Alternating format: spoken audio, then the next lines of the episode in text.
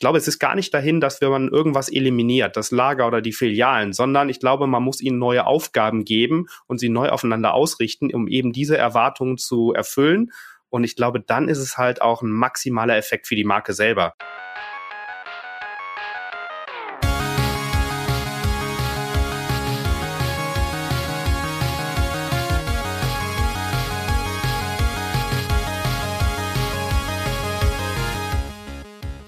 Herzlich willkommen zum Digital Pacemaker Podcast mit euren Gastgebern Uli Irnig und mit mir, Markus Kuckertz. Heute sprechen wir darüber, wie mittelständische Filialisten mit den Großen im E-Commerce mithalten können. Zu Gast haben wir dazu Björn Dröschel, Co-Founder und Managing Director von Fulfillment Tools. Herzlich willkommen, Björn. Schön, dass du hier bist. Ja, schön dabei sein zu dürfen. Freut mich. Björn und das Team von Fulfillment Tools ermöglichen mit ihrer Software Mittelständern ihr Filialnetzwerk mit E-Commerce zusammenzubringen. Ihr Fulfillment wird mit effizienten Prozessen optimiert, um die Grundlage für all die Liefer- und Abholmodelle zu schaffen, die heutzutage erwartet werden. Und ähm, Uli, an der Stelle möchte ich auch dich begrüßen und ähm, habe mir natürlich wie immer eine Frage zum Einstieg ausgedacht. Und wenn ich gerade mal drüber nachdenke, ich meine, wir sind jetzt natürlich kein Mittelständler, wir haben erhebliche äh, Ressourcen, um unser Fulfillment anzupassen. Was sind denn da so die Hindernisse, die dir einfallen und was tun wir denn da so, um das gut hinzukriegen? Also gerade Fulfillment sagt ja, du hast die richtigen Ressourcen zur richtigen Zeit am richtigen Ort. Und das gilt ja nicht nur für den E-Commerce-Prozess, sondern auch für andere Erfüllungsprozesse. Ne? Sei es jetzt Custom Operations oder sei es technisches Deployment, ne? also wo wir unsere Field-Techniker zum Einsatz bringen. Und genau da ist halt wichtig, das tatsächlich gut zu steuern und halt, wenn wir sagen, unser Techniker kommt morgen früh nicht zwischen acht und zwölf, sondern um neun Uhr, ja, dann ist das gutes Fulfillment ich glaube, da stecken auch die Erwartungen und Herausforderungen drin, das gut zu managen und halt auch die situativen Anpassungen logischerweise mitzutracken, so dass der Kunde das logischerweise dann auch zeitnah mitbekommt und transparent mitbekommt und halt nicht irgendwie nur da wartet und sieht keinen Techniker kommen. Ja, das wäre dann halt eine schlechte Customer Experience. Also daher gibt es da ziemlich viele Beispiele, um ganz offen zu sein. Und unsere Erwartung ist halt, dass die Dinge, die wir logischerweise transparent mitteilen, dann auch so passieren. So, aber viel wichtiger, jetzt drehen wir den Scheinwerfer mal zu unserem Gast. Unser Gast heute, Björn Dröschel. Herzlich willkommen, lieber Björn, auch von meiner Seite. Seit Mitte 2020 ist Björn Co-Founder und Managing Director von Product and Technology bei Fulfillment Tools. Davor war Björn äh, über sechs Jahre bei Rewe Digital, zuletzt als Chief Product Owner Fulfillment. Björn hat Betriebswirtschaft an der Universität Köln studiert. Seine Schwerpunkte waren Supply Chain Management und Science sowie Unternehmensentwicklung und Organisation. Lieber Björn, schön, dass du da bist. Und bevor wir jetzt so ein bisschen im, tatsächlich in das Thema einsteigen, würde mich mal interessieren, wie kommt jemand, der Betriebswirtschaft studiert hat, denn an Fulfillment? Ja, äh, also als du gerade meine eigenen Werdegang nochmal so grob zusammengefasst hattest, muss ich mich auch wieder so ein bisschen erstmal erinnern. War äh, interessant. Ehrlich gesagt ist einem das selber nicht mal so ganz klar. Das war ein Weg. Tatsächlich, als ich BWL studiert habe, habe ich BWL studiert wie so viele andere wusste nicht hundertprozentig, was ich machen werde, äh, will und äh, dachte so, damit kann ich irgendwie so alles abfackeln und kann mich erstmal so ein bisschen reinschnuppern. Vielleicht finde ich da meinen Weg. Und das war tatsächlich auch im Studium das Thema Supply Chain Management. Wirklich logistische Prozesse, irgendwie für mich was pragmatisches, logisches, was zu mir passte, wo ich merkte, das ist meine Welt. Das ist nicht Marketing, das ist nicht Finance, das ist genau das, wo ich mich wohl drin fühle und ähm, habe dann auch ein paar Praktika währenddessen gemacht und tatsächlich danach auch mich entschieden, nach meinem Diplom damals noch, da will ich rein, da will ich so meine ersten beruflichen Steps machen bin dann zu Fressnapf gewechselt, damals in den E-Commerce, um so Themen wie Disposition, Forecast Management, aber dann auch wirklich Fulfillment Management wirklich mal von der Pike auf zu lernen und wirklich mal praxisnah zu betreuen. Und das war für mich total das Spannende. Ne? Also dort wirklich Prozesse zu optimieren, Dinge wie Lager zu optimieren, Verfügbarkeiten zu optimieren, Out of Stocks zu verhindern. So wirklich so das A und O für irgendwie, worum es in der Logistik drum geht. Äh, ja, und da habe ich meine Anfänge gemacht und äh, mich seitdem quasi weiterentwickelt und irgendwann bin ich sogar in der IT gelandet, aber immer noch mit Fulfillment-Bezug. Wir haben uns natürlich vorher auch ein bisschen mit den Inhalten beschäftigt, an denen du so arbeitest und haben das wie immer an der Stelle in drei Thesen zusammengefasst, über die wir dann gleich auch sprechen würden. Ähm, du sagst, äh, mittelständische Filialisten sollten ihre Omnichannel-Fähigkeiten an etablierte Anforderungen anpassen, um zukunftsfähig zu bleiben. Du empfiehlst den Einsatz offener, flexibler und gut integrierbarer Technologiestandards und zu guter Letzt sagst du, darüber hinaus befürwortest du flache Hierarchien, Agilität und eine rasche Übernahme von Verantwortung. Alles Themen, die uns auch natürlich äh, beschäftigen. Aber bevor wir dazu kommen, vielleicht mal die Frage, ja, Björn, welche Erfahrungen hast du denn zur Entwicklung und späteren Ausgründung von eurem Softwareansatz gemacht? Äh, wie kam es denn eigentlich dazu? Das äh, fing tatsächlich auch schon bei Fressnapf an. Ne? Da habe ich so das klassische E-Commerce kennengelernt. So standardmäßig, wir haben einen Shop und wir haben irgendwo in Deutschland ein Lager und von daher beliefern wir all unsere Kunden. Hat funktioniert, hat auch gut funktioniert, aber das dauert. Ne? Also wenn eine Bestellung eingeht, muss ich sie erstmal in dem Lager irgendwie zusammenkramen, picken, packen etc. Und dann übergebe ich sie an DRL, Hermes, wie sie auch dann immer wieder heißen. Und dann dauert seine Zeit. Klassisch drei bis fünf Tage und das Paket ist bei einem zu Hause fand ich immer damals okay, aber dachte immer so, es muss auch schneller gehen. Aber wie geht schneller? Weil irgendwie, selbst wenn ich im Lager super schnell bin, eine DHL etc. braucht halt seine Zeit. Ne? Und die wird auch nicht schneller und E-Commerce boomt. Die werden eher langsamer als schneller, weil einfach dieses Volumen immer weiter steigt und irgendwann sind die Straßen voll und mehr ist nicht drin. Und dann bin ich zu Rewe gewechselt. Und Rewe war damals so ein bisschen, das war alles noch Pioniergeschäft. E-Food gab es in Deutschland in der Form noch nicht. Äh, wir sind ja hier eh verwöhnt an jeder zweiten Ecke. Gerade hier bei mir in Köln gibt es irgendwie einen Rewe-Markt. Da kann ich selber schnell einkaufen gehen. Und am Anfang habe ich so gesagt, so Lieferservice, Abholservice, ja, aber braucht man das? DHL-Versand ist doch super. Und dann habe ich mich reingedacht, dann habe ich die Prozesse gelernt und habe gemerkt so, doch, das hat seinen Sinn. Ne? Ich möchte schneller beliefert werden. Die haben es geschafft, mich am gleichen Tag noch zu beliefern. Oder wenn sie es eben nicht geschafft haben, konnte ich mir auswählen, wo ich mir die Sache abholen konnte. Und das fand ich spannend. Ne? Das fand ich irgendwie so, hey, es geht auch anders und vielleicht muss man diese Welten miteinander verzahnen. Und ähm, bei der Rewe habe ich halt äh, tatsächlich noch was weiteres gelernt, so ein bisschen, was mich dann zu Fulfillment Tools gebracht hat. Das Ding langsam aufbauen, das Ding entwickeln quasi mit den Mitarbeitern und am Kunden weil wir haben damals gestartet aus Filialen. Dann haben wir gemerkt, das läuft, das funktioniert. Aber das Volumen steigt, wir müssen uns professionalisieren. Dann haben wir erste Dark Stores, kleinere Läger irgendwie an die Metropolregionen äh, angeflanscht und haben gesagt, okay, nächster Step, jetzt können wir noch besser betreuen. Und irgendwann haben wir mal ein halbautomatisiertes Lager rund um Köln gebaut, um die Dinge mal richtig perfekt zu machen. Gleichzeitig bis zu 1500 Abholmärkte und sowas eröffnet. Und da merkt man so, da entwickelt sich was. Ne? Wir lernen quasi stetig dazu und werden besser und besser. Und die Reise hat bis heute nicht aufgehört, sondern es geht jetzt weiter. Jetzt kommt Pick and Bow, Scan and Go und all diese anderen Formate dazu.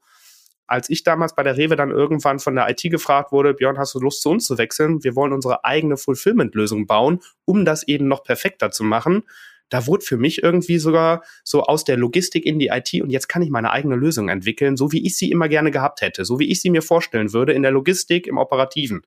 Und äh, das haben wir bei der Rewe geschaffen und ich habe das dann irgendwann übergeben und durfte damit Fulfillment Tools diesen Weg jetzt quasi wiederholen. Jetzt nicht mehr nur für die Rewe, sondern jetzt für andere Händler. Gar nicht mehr nur E-Food-Fokus, weil das haben wir einmal bewiesen, das können wir auch gut, aber es gibt so viele weitere Branchen, Händlerbranchen, die den gleichen Bedarf haben, richtig cooles Fulfillment, richtig cooles Omnichannel-Fulfillment zu erleben. Und damit sind wir dann angetreten. Also wirklich diese Erfahrung aus der Vergangenheit jetzt hin zu über Fulfillment-Tools übertragen, um damit durchzustarten. Du hast eben den äh, für mich ja sehr spannend klingenden Begriff des Dark Stores erwähnt. Was kann man sich denn darunter vorstellen? Was ist das denn? Die normale Filiale, wo quasi wir alle äh, selber auch äh, reingehen können, um unsere Waren zusammenzupicken, die wird einfach geschlossen, wird quasi einfach wirklich wie ein Lager dann betrieben. Da dürfen keine echten Kunden mehr rein und man konzentriert sich auf das Thema E-Commerce pick dort und pack dort, äh, wie man es nur kann. Es sieht aber noch aus wie ein Lager, weil vielleicht noch nicht alle Prozesse komplett digitalisiert sind. Ein Lager ist ja häufig so, dass die Ware irgendwie chaotisch da drin liegt. Bei einem Darkstore ist es meistens noch so, das Müsli liegt neben dem Müsli, weil wenn das eine Müsli nicht da ist, kann ich schnell Ersatz finden. Das ist in einem Lager dann ein bisschen schwieriger. Und solche Prozesse dann auch erstmal stetig weiterzuentwickeln, dafür hilft dann so ein Darkstore-Konzept. Jetzt hast du so ein bisschen eben darüber gesprochen, wie es dazu kam, euren Ansatz dazu entwickeln. Was äh, siehst du denn für Filialisten als die allergrößten Hindernisse, auf Omnichannel zu gehen? Ähm, was hast du da für Erfahrungen gemacht? Ah, ist ein Mix, Mix aus vielerlei Dingen. Ne? Also es ist meist, häufig ist es auch so ein bisschen das Thema, die technische Substanz ist noch nicht wirklich vorhanden. Ne? Also die Legacy-Systeme, die sind noch eher auf den auf Stationärgeschäft ausgerichtet gewesen und da sind so ein paar Mängel auch vertretbar, die kann man akzeptieren äh, und äh, nehmen wir mal so als Beispiel Datenreinheit, Datenqualität, ne? ein A und O für alle digitalen Prozesse dann ist es auch häufig natürlich eine Budgetfrage. Ne? Wie weit möchte ich mich weiterentwickeln und stecke ich da jetzt Geld rein und was habe ich noch alles an für Pro äh, Projekte vielleicht daneben laufen? Also wo muss ich mich optimieren? Und Mindset. Ne? Also Omnichannel wird häufig noch so als Konkurrenz verstanden. Ne? Oder online wird auch gerne immer noch als Konkurrenz verstanden. Also zumindest vom Stationärgeschäft. Und wenn man dann überlegt, das muss man jetzt beide Welten zusammenbringen und sie beide aufeinander abstimmen, da sind noch Hürden zu übersteigen, ne? weil da gibt's immer noch Bedenken drin und das in verschiedensten Fachrichtungen. In der Logistik kann ich es auf jeden Fall selber sagen. Ich habe früher von sowas überhaupt nichts gehalten als Logistiker, weil ich immer sagte, ein Lager ist schneller, ist performanter, ist besser. Stimmt, ist es an sich schon. Nur ein Lager kann halt nicht äh, überall hin perfekt liefern und hat damit auch so wieder seine Beschränkungen. Und ist halt teuer, ne? So ein Lager mal aufzumachen, das dauert seine Zeit und da muss man auch viel investieren und findet heute überhaupt noch Personal, was dort arbeitet. Automatisierung sei nochmal eine viel größere Hürde. Aber auch in der Buchhaltung. Ne? Wem gehört nachher der Online-Umsatz? Der Filiale oder dem Online-Business? Auch wieder große Diskussionen, die überall da sind. Und das ist so, man muss diese Welten zusammenbringen und man muss erstmal erklären, warum sie wichtig sind. Weil der Kunde erwartet sie. Ne? Der Kunde erwartet einfach mittlerweile Omnichannel und gutes Omnichannel. Und das ist tatsächlich immer so ein bisschen das, was es noch so ja, was es an Stolpersteinen gibt, besonders glaube ich auch noch hier im europäischen Raum. Äh, man entwickelt sich gerade sehr schnell dahin, aber es dauert. Uli, wenn du an das Thema ähm, Omnichannel auch vor der deiner Rolle herausdenkst, was ist für dich da eine gute, gute Erfahrung? Du hast ja eben schon so ein bisschen mal anklingen lassen, was da die Herausforderungen sind. Und was glaubst du, was so die zukünftigen Schritte und die Entwicklungen sind, wohin sich das ganze Thema entwickelt? Die meisten Unternehmen sind ja Multichannel aufgewachsen. Ne? Das heißt, sie haben einen stationären und dann hat man erkannt, jetzt muss online dazu. Das ist in der Vergangenheit sehr stark dann auch auf diesen Multichannel entwickelt worden. Und Björn hat das schon so ein bisschen gesagt, ne? Zielsetzung, Kommissionsmodelle, ne? also wie verdiene ich mein Geld, alle auf diesen Kanal. Wenn ich jetzt Omnichannel arbeite, muss ich A, transparent machen, dass das kein Gewinn oder Verlust für den einen oder für den anderen ist, sondern für beiden Win. Ne? Das ist also auf der einen Seite nicht nur eine technologische Herausforderung, sondern auch vor allen Dingen eine menschliche Herausforderung, nämlich mit Transparenz die Leute da abzuholen, wo sie sind und sie auf die Reise mitzunehmen. Das ist Nummer eins. Nummer zwei ist, wenn wir heute jetzt über Omnichannel sprechen, dann ist das ja über alle Kanäle so ein Stückchen hinweg, ja. Und ich kann online beginnen, kann stationär abschließen, ich kann stationär beginnen, kann online abschließen. Also es gibt alle möglichen Reisen und wir befinden uns ja in einer Welt des, der sogenannten Hyperconvenience, ja. Also, wo wir es unseren Kunden so leicht wie möglich machen wollen, nach ihren Bedürfnissen, ihr Einkaufserlebnis und die Produkte, die sie wollen, zu erhalten. Ich glaube, das ist auch die Anforderung jetzt nach vorne raus, nämlich zu sagen, wie verschwimmen diese beiden Welten, sodass für dich als Kunden eigentlich egal ist, an welchem Touchpoint du gerade anfängst, aber du kriegst halt dein Produkt zu der Adresse geliefert, zu dem Zeitpunkt, wie du es haben willst. Und da spielt halt die Kombination aus auch den Lagermöglichkeiten halt auch eine große Rolle in der Form, das ist natürlich, wenn du stationär jetzt in deinem Shop so ein Produkt liegen hast und der Kunde gerade mal 400 Meter von dir entfernt, wo eine ganz andere Lieferkette hast, um dahin zu kommen, als wenn jetzt aus dem Zentrallager aus Köln geliefert wird, was ein Stückchen weiter weg ist. Und das sind halt so Dinge. Ne? Also ich kann ganz andere, ich sag mal, Produkte und Services anbieten. Und das sind so Dinge, die werden in Zukunft noch viel mehr eine Rolle spielen. Björn, welche Entwicklung erwartet ihr auf Basis eures Ansatzes? Ich glaube, immer eine stärkere Verzahnung, eine Dezentralisierung und aber wirklich dieser Netzwerkgedanke.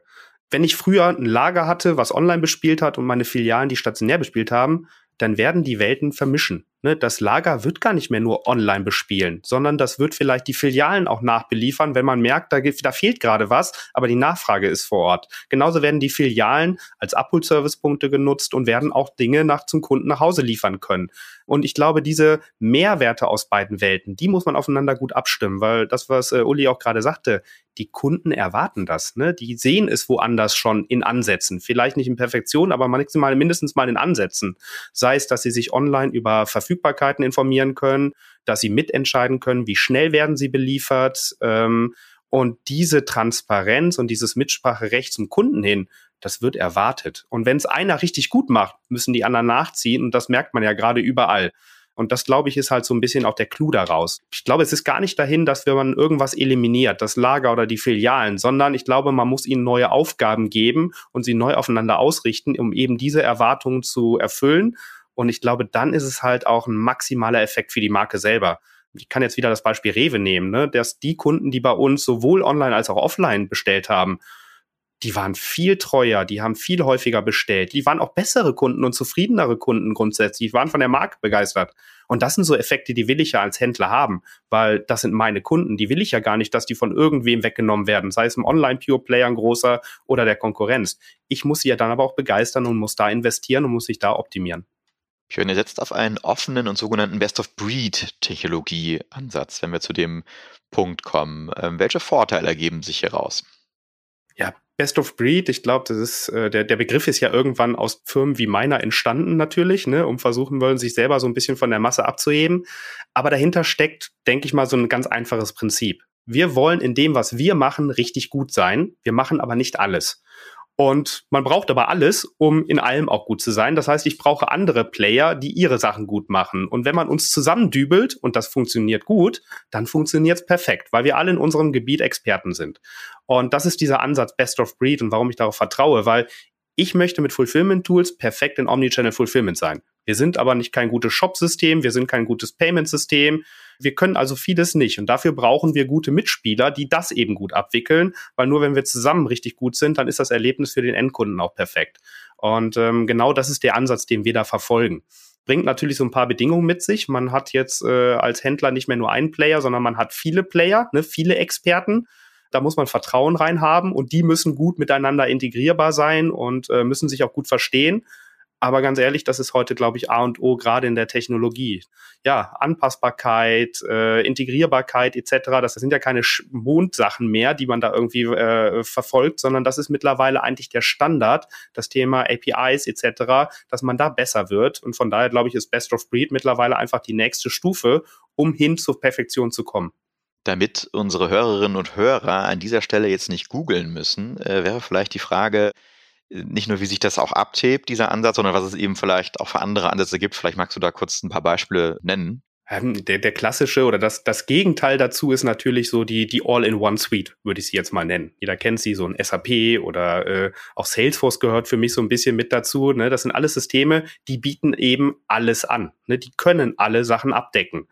Ich würde es aber so ein bisschen ähm, immer auch wieder beschreiben, können die alles perfekt oder muss man Abstriche machen? Können die alles perfekt gleichzeitig bespielen oder müssen die sich natürlich auch immer wieder fokussieren und müssen damit sich von Themen vielleicht auch mal wieder ein bisschen wegbewegen? Und das Problem halt oder die andere Maxime ist All-in-One ist so ein bisschen das rundum sorglos Paket. Ich setze auf einen Anbieter, der macht alles für mich, aber ich muss mich dementsprechend auch anpassen, weil der bietet mir seinen Standard. Ne? Ich glaube, das ist auch so ein festgelegter Begriff, den man häufig im Zusammenhang mit, äh, mit All-in-One-Suiten kennt. Die bieten ihren Standard an und wenn ich mich dementsprechend anpasse, dann funktioniert alles wunderbar. Will ich aber vielleicht eigene Prozesse haben, dann rede ich von Customizing. Und das ist immer schwierig. Das tut weh. Das ist erstens teuer, das dauert lange, aber das ist meistens mit dem Standard nicht immer ganz gut kompatibel und äh, führt immer zu Problemen, wenn sich der Standard weiterentwickelt, meine Customized Sachen dazu aber nicht ganz kompatibel sind.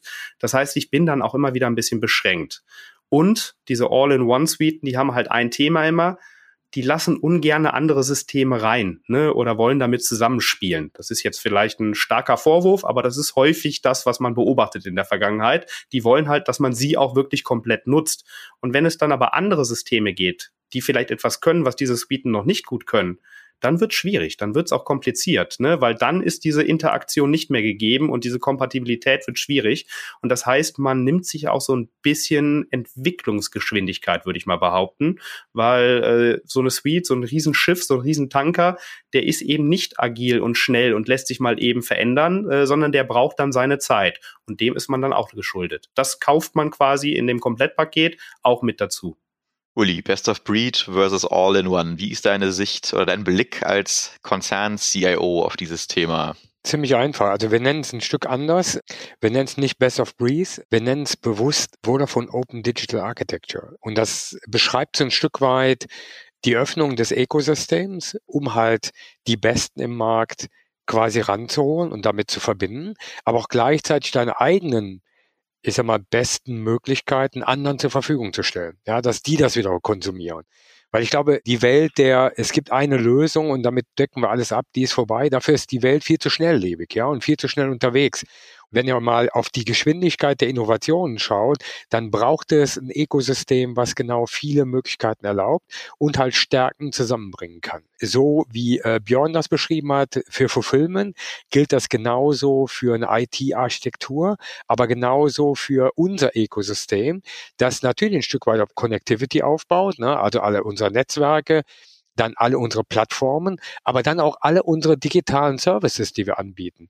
So, und um das Ökosystem richtig anzureichern, musst du ein offenes System haben. Über all dem steht natürlich immer der Allzeitrenner, den es aktuell gibt, nämlich die Frage, welche Rolle künstliche Intelligenz in der weiteren Entwicklung spielen wird. Björn, damit habt ihr euch sicherlich auch schon beschäftigt und das interessiert uns natürlich sehr, welche Antwort ihr da aktuell drauf habt. Ich frage mal gerne erstmal zurück, definiere KI, ne? Äh, weil das ist, glaube ich, so auch ein springender Punkt. Wenn ich teilweise mal frage, was versteht man unter KI, dann wird häufig tatsächlich, ich denke immer, das ist ein Witz, aber es ist wirklich so, selbstdenkende Roboter genannt. Ne? Das ist, wird so unter KI verstanden. So Leute, die nehmen mir das Denken weg und übernehmen quasi mein Gehirn. Das ist es natürlich nicht. Und das wollen wir, das, daran glaube ich jetzt auch noch nicht, dass sich das weit gibt, auch wenn ChatGPT natürlich gerade äh, in die Richtung ganz gut denkt und das echt gute Ergebnisse liefert. Aber für mich ist KI mach aus den Daten das Beste, hol Informationen daraus, find irgendwie die Zusammenhänge und triff bessere Entscheidungen. Und das ist tatsächlich das, womit wir uns auch den ganzen Tag über beschäftigen. Ähm, wir schauen, was geben die Daten denn her? Ne? Also in Millisekunden tatsächlich. Sei es jetzt mal Bestandsdaten. Wir werten die aus, gucken, wie sind die Bestände, versuchen sie abzugleichen mit der Nachfrage, die wir berechnet haben und gucken dann, ist das Ergebnis das, was eigentlich auch gerade in der Realität stattfindet oder müssen wir intervenieren? Und wenn man da natürlich KI quasi Lösungen für nutzt, kann man das viel schneller, viel besser, nahezu in Echtzeit auch reagieren. Und dafür hilft KI ungemein. Dafür stellen wir auch bei uns Data Engineers ein, die da einen Schwerpunkt legen, um eben aus unseren Produkten noch mehr rauszuholen und sie zu optimieren. Da gibt's halt noch weitere Beispiele. Nehmen wir jetzt mal einen Verpackungsprozess welches Paket wähle ich denn aus? Wie packe ich denn die Artikel in ein Paket? Welcher Carrier ist denn der beste, um den Kunden so schnell wie möglich zu erreichen?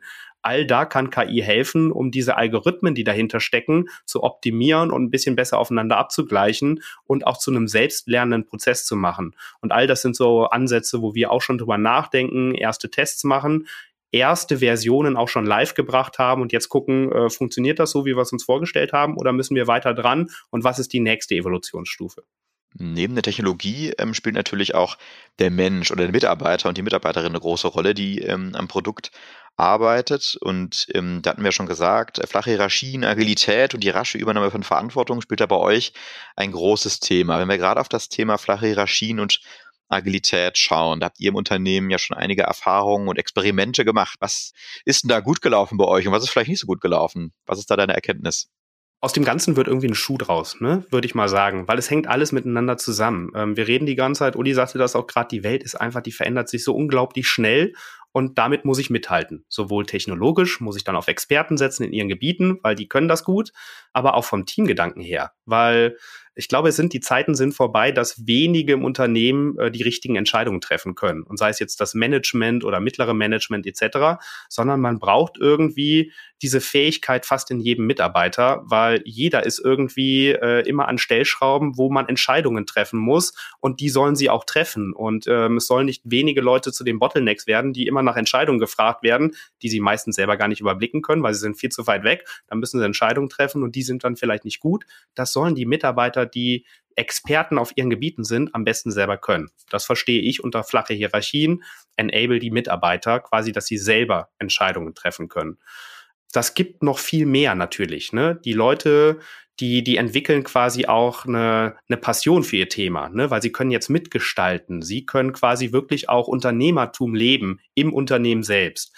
Sie können ähm, Verantwortung übernehmen. Und das führt auch am Ende dazu, dass sie sich für ihre Dinge wirklich ja, verantwortlich fühlen, ist jetzt wieder schön doppelt gemoppelt von dem Wording her, aber sie, sie verbinden sich viel mehr damit. Ne? Das ist wirklich ihr Ding und äh, das leben sie tatsächlich auch jeden Tag und sind dementsprechend auch viel motivierter. Also ich merke bei uns ganz ehrlich, die Leute treffen gute Entscheidungen. Man muss ihnen vertrauen, man muss ihnen auch helfen natürlich, ne? Und man muss auch eine gewisse Lernkultur entwickeln, weil natürlich sind nicht alle Entscheidungen richtig und äh, nicht alle Entscheidungen äh, zeigen nachher auch, dass man da vielleicht alles überblickt hat.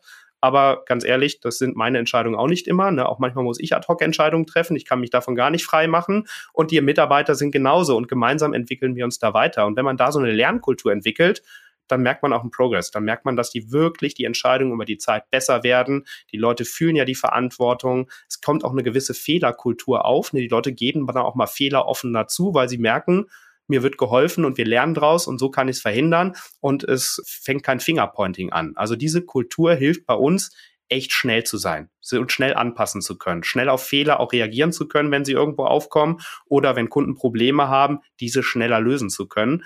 Und das ohne, dass ich involviert bin, ohne dass äh, Kollegen von mir äh, involviert sind aus dem Management, ohne dass wir irgendwelche mittleren Hierarchieebenen einführen mussten, sondern die Leute nehmen sich dem an und übernehmen und lösen. Und das finde ich halt cool, weil das unglaublich schnell passiert. Und meistens werde ich im Nachgang nur noch informiert, was da gerade passiert ist und denke, cool, hätte ich gar nicht besser machen können.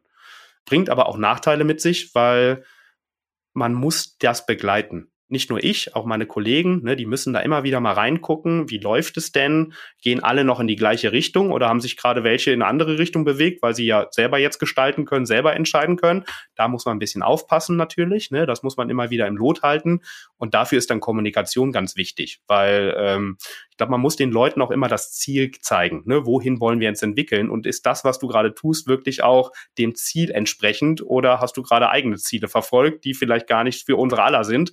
Dann dann ist es schwierig. Aber auch da finde ich, ist Kommunikation ein cooles Mittel der Wahl, weil das erkennen die Leute dann. Ne? Die schrecken dann eher auf und denken, ja, war nicht doof, habe ich gar nicht drüber nachgedacht. Ich habe das gerade aus dem und dem Grund gemacht, der war vielleicht auch gut, aber da gehen wir dann nicht alle in die gleiche Richtung. Und das sind so ein bisschen, glaube ich, so die Learnings auch. Und Agilität daneben, ne, ähm, das Wort will ich jetzt nicht vergessen oder unterschlagen, das ist irgendwie auch der nächste Schritt dahin. Weil agil heißt für mich einfach, ich setze mir ein Ziel und ich nähere mich dem schrittweise. Das heißt, ich äh, habe mir zwar mal ein Ziel gesetzt und äh, dann fange ich auch an, mich dem zu nähern und das Problem oder das Ziel auch zu erreichen, merke dann aber auf dem Weg, ah, warte mal, hier eine Annahme war falsch, da eine Annahme war falsch, ich passe sie an und äh, ändere ein bisschen den Weg und versuche das Ziel weiter zu verfolgen. Kann aber auch sein, dass ich merke, das Ziel war gar nicht gut. Vielleicht muss ich das Ziel auch anpassen. Der Weg ist zwar super, aber das Ziel muss end. Und das heißt, ich reflektiere permanent mich selber und passe mich an und bin so eigentlich total flexibel, weil ändert sich hier und da immer wieder mal was und dann passe ich mich an und erreiche dann viel, viel schneller Ziele oder kann mit Zwischen-Mile-Steps äh, schon erste Ergebnisse präsentieren. Und das ist halt so ein bisschen dieses, hey, in dieser volatilen Welt wirklich schnell reagieren zu können und schnell Ergebnisse liefern zu können und auch Mehrwerte schaffen zu können für Kunden, für uns selber, für das Team. Und das macht halt Spaß in dieser Kombination, wenn man die Leute sogar noch enabled hat, dass sie das selber machen können, ohne von mir abhängig zu sein. Du hast eben die Hierarchien angesprochen und äh, ich möchte vielleicht mal einen Aspekt rausnehmen. Und zwar, wenn man natürlich ja äh, stark wächst als Unternehmen und sich eben dann größere Teams entwickeln. Oder aber auch, wenn man dann Talente auf dem Markt natürlich als Unterne ins Unternehmen holen möchte, spielen natürlich irgendwann Titel und Aufstiegschancen eine wichtige Rolle. Welche Erfahrungen habt ihr denn damit gemacht? Damit hast du mich jetzt ein bisschen, ne? Weil das ist ein Thema und da habe ich noch keine gute Antwort drauf. Ich komme ja selber aus der klassischen Welt.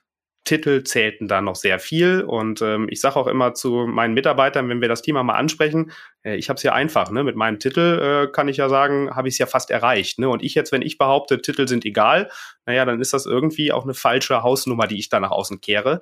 Aber so ganz einfach ist es am Ende wirklich nicht, weil im Inneren bei uns sind die Leute mit flachen Hierarchien und ohne dieses ganze Titelgerassel total happy weil sie können ja gestalten, sie können mal hier und da Verantwortung übernehmen, sie können auch mal Führung übernehmen.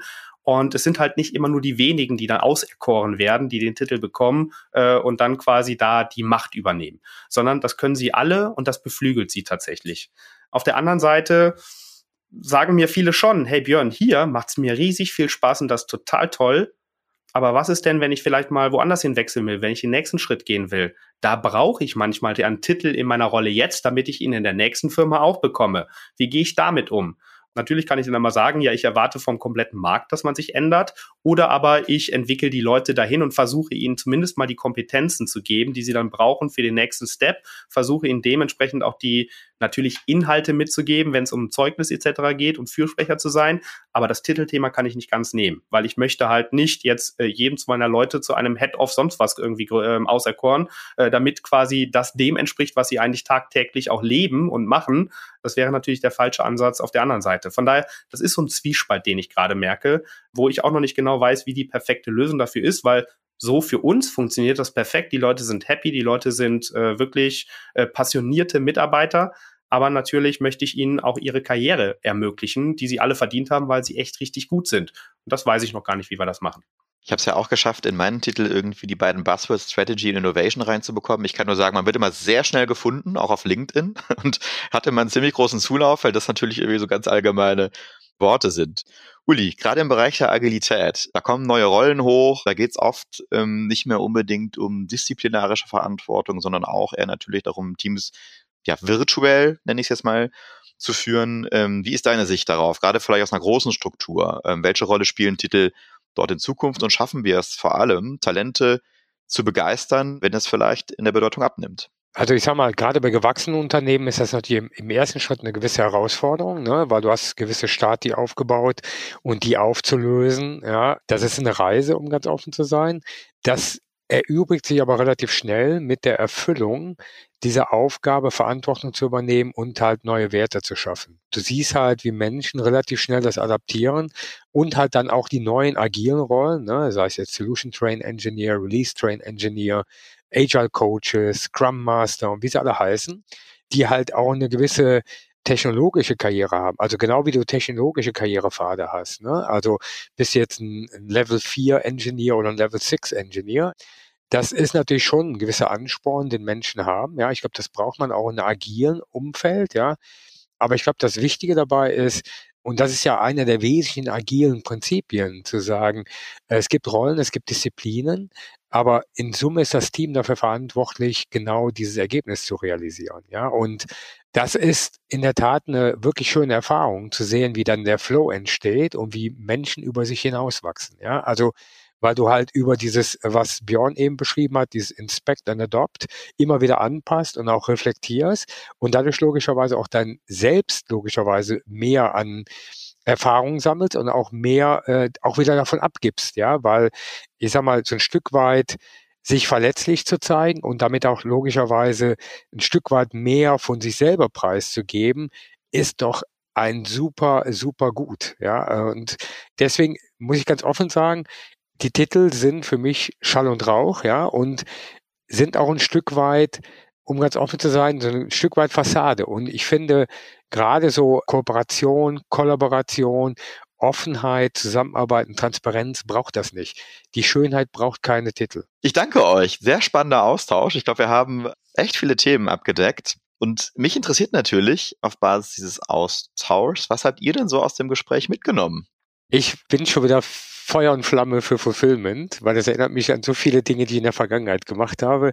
Und ich finde, es gibt gerade im Fulfillment Dinge von A nach B zu bringen, in Zeit, äh, mit knappen Ressourcen, mit vollkommener Optimierung.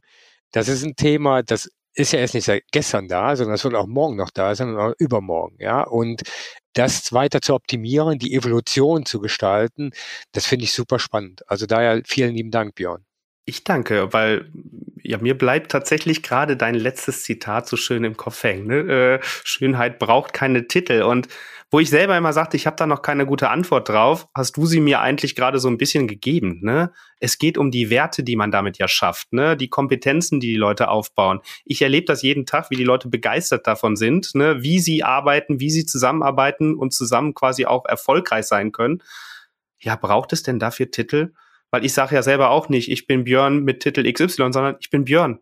Darum geht's mir. Und es ist mir egal, was der andere für einen Titel hat. Es geht mir um den Menschen, über die Werte, um die Zusammenarbeit, dass man was schafft.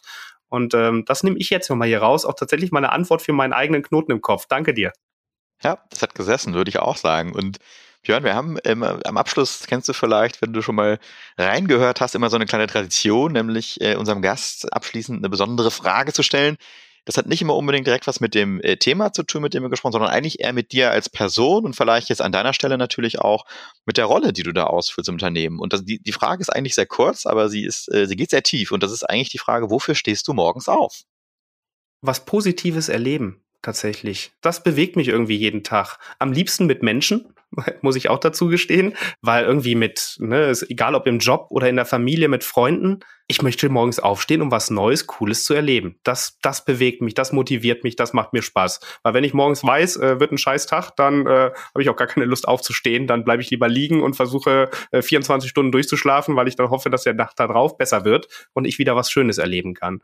Ja, das ist meine Antwort auf die Frage tatsächlich. Positives Erleben. Uli, spricht dich das an? Ja, natürlich. Was denkst du? Meine Frau kann, sagt immer, äh, wie kann man morgen schon so gut gelaunt sein? Weil ich immer sage, guck mal, das ist ein Geschenk. Ne? Du erlebst wieder was. Ne? Da gibt es natürlich Phasen, wo du dich auch ärgerst. Aber am Ende sage ich immer, du, du lernst immer was dazu. Jeder Tag ist ein neues Erlebnis, ist ein neuer Impuls, ist halt auch ein Stück weit, wenn es nicht immer so erkennbar ist, auch ein Stück weit Richtungswechsel. Ja, und darauf freue ich mich jeden Tag.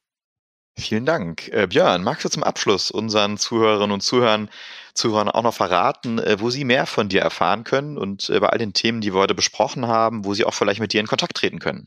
Am besten tatsächlich über LinkedIn, ne, weil ich glaube, da bin ich am einfachsten zu finden. Da kann man nach Fulfillment Tools oder nach Björn Dröschel suchen und man findet mich und einfach vernetzen, einfach anschreiben. Ne? Also keine Scheu, so ein schneller Austausch, äh, remote über wie beim Kaffee etc. Das ist immer möglich, das ist äh, auch kurzfristig möglich.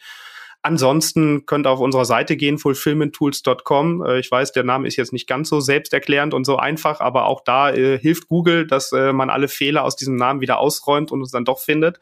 Also irgendwie auf diesen Wegen, ganz ehrlich, einfach Kontakt aufnehmen. Jederzeit gerne. Und das nehmen wir natürlich auch noch mit in die Shownotes auf, damit äh, die Leute das vielleicht als Link dann auch direkt klicken können. Ja, das war's äh, tatsächlich an der Stelle. Das war ein sehr kurzweiliges Gespräch. Björn, vielen, vielen Dank, dass du unser Gast warst.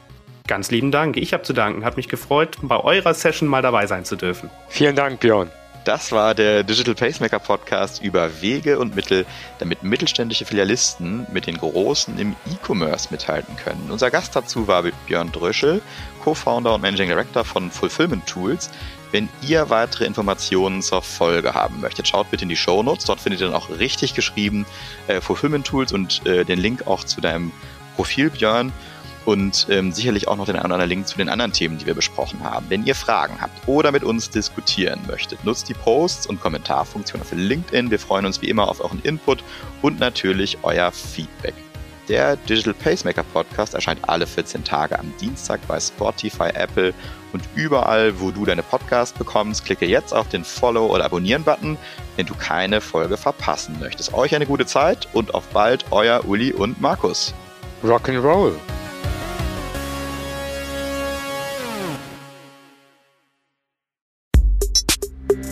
Der Digital Pacemaker Podcast ist eine Produktion von Maniac Studios.